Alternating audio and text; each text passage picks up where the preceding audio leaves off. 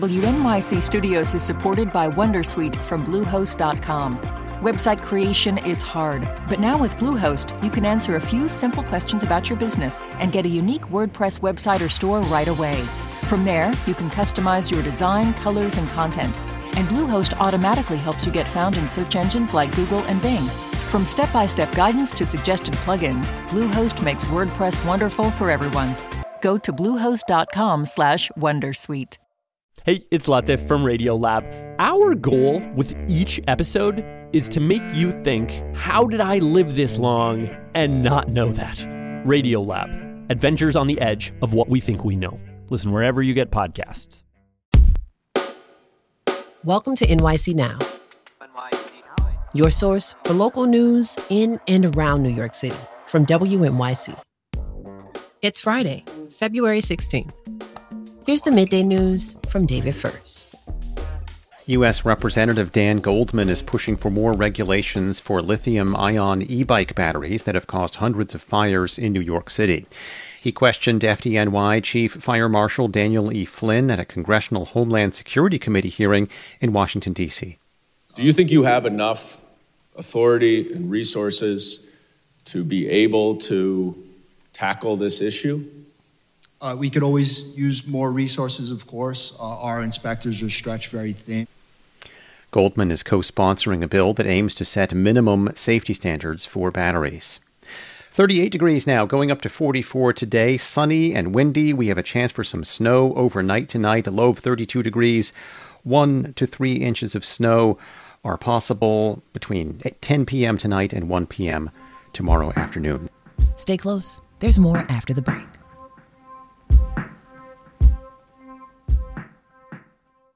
What should I play? I haven't even tried this piano yet. Why don't we play a little bit of a piece that I think you might know?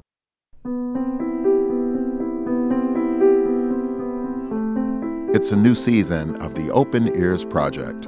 I'm Terrence McKnight, here with stories from people who share the piece of classical music that guided them through some of the most important chapters in their lives. Listen now wherever you get podcasts. N Y C, N Y C, N Y C. I'm Sean Carlson for W N Y C. The Republican majority in the House of Representatives is even slimmer after Democrats flipped the Long Island district formerly represented by George Santos. Polling indicated a tight race in New York's third congressional district, but former Congressman Tom Suozzi cruised to an eight-point victory in reclaiming his old seat.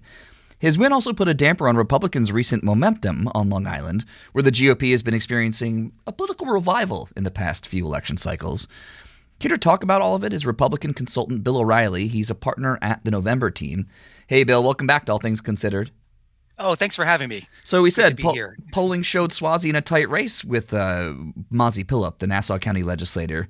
But eight points, that's a pretty comfortable margin of victory. So what is your, your, your take on the result? Uh, what was that play here?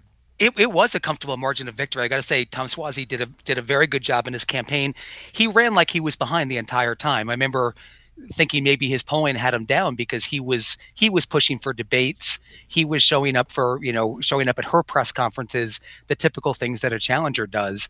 But he did very well in the end. But I should add that Republicans were right to be optimistic about the district. I mean, it, it was a district that President Biden won by eight points in twenty twenty. But um, Republicans were right because the messages were on their side. They had the momentum with, um, particularly with the migrant issue, with the crime issue, and that, you know, stubborn, lingering inflation. And so Republicans felt pretty good about the seat, and it didn't turn out that way. And there's there's reasons why, and I think we'll probably discuss that. Yeah. Are Republicans less likely to, say, vote early? And does that leave them vulnerable, say, on a bad weather day like it was on Tuesday? Yes, Democrats definitely turn, at least now, and that may change over time because early voting is is fairly a fairly recent development. But Democrats tend to turn out earlier, and um, and Republicans turn tend to turn out day of.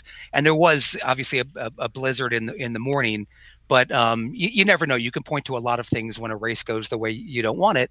But I think you know weather was certainly a factor. But I, I think the greatest factor was uh, was Donald Trump, who um, really took the legs out of the migrant messaging.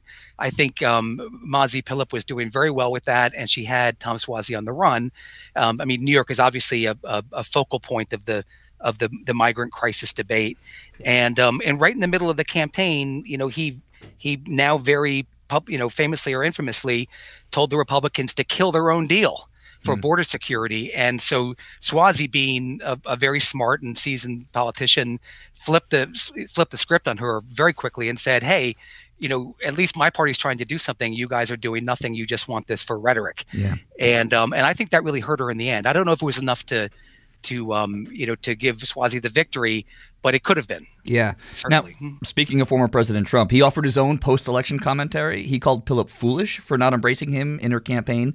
Uh, he says that she straddled the fence and that MAGA voters will stay home unless they're, quote, treated with the respect they deserve. Is he right? Do you think the only way to get Republicans fired up and engaged this year is a full-on embrace of, of Trumpian politics? Yeah, he's he's just plain wrong uh, for that district. In other districts, I mean, that's a suburban district very tight to the city.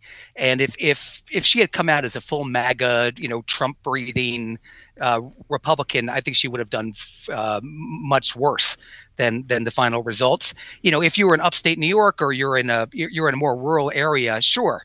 Um, you know, being a being a MAGA person, being a Trump candidate tends to bring out uh, more voters than would otherwise, um, you know, turn out. But um, in, in this district, no. In this district, I think she was absolutely right to try and straddle Trump and not to embrace him. And um, and and and frankly, Suozzi did the same thing with President Biden. They both they they both you know somewhat eschewed their their presidents, and. Um, And I think it was the right tactic for her. Mm. So he he was wrong with that. There was some concern that the G O P would be scandal scarred after George Santos and that whole circus. But the, the party chose a relatively unknown, inexperienced candidate. She didn't exactly make herself available to voters and the media running up to the election. She's also a registered Democrat. So, I, I mean, you could see this and, and say, well, how, how serious were local Republicans about keeping the seat? It was a bold choice. I mean, th- there were more than a dozen Republican candidates looking at that seat. And I thought I thought Mazi uh, Pilip was a was a it was a, again a bold choice. It was um you know her background is very unique. She's Ethiopian Jew and and served in the Israeli military and then uh, came here, married, has seven children, and is in the in the local legislature. And she is a conservative Democrat. So I, I wouldn't blame the party for for taking a shot with that. I think they wanted to do something a little bit dramatic, and um, I think under better circumstances she could have pulled it out. But um at, at this point with with Trump now you know. you know, firing at her, I think that it's probably a one and done for her. But I, I wouldn't blame them for trying something a little bit unusual, although there were other candidates out there that could have been better. But but she certainly, um, you know, uh, captured attention. Mm-hmm. Bill O'Reilly is a Republican strategist based in New York. Bill, thanks so much. We appreciate it. Nice to be here. Thanks. Thanks for listening. This is N Y C Now from W N Y C. Be sure to catch us every weekday, three times a day, for your top news headlines and occasional deep dives. Also subscribe wherever you get your podcasts. We'll be back this evening.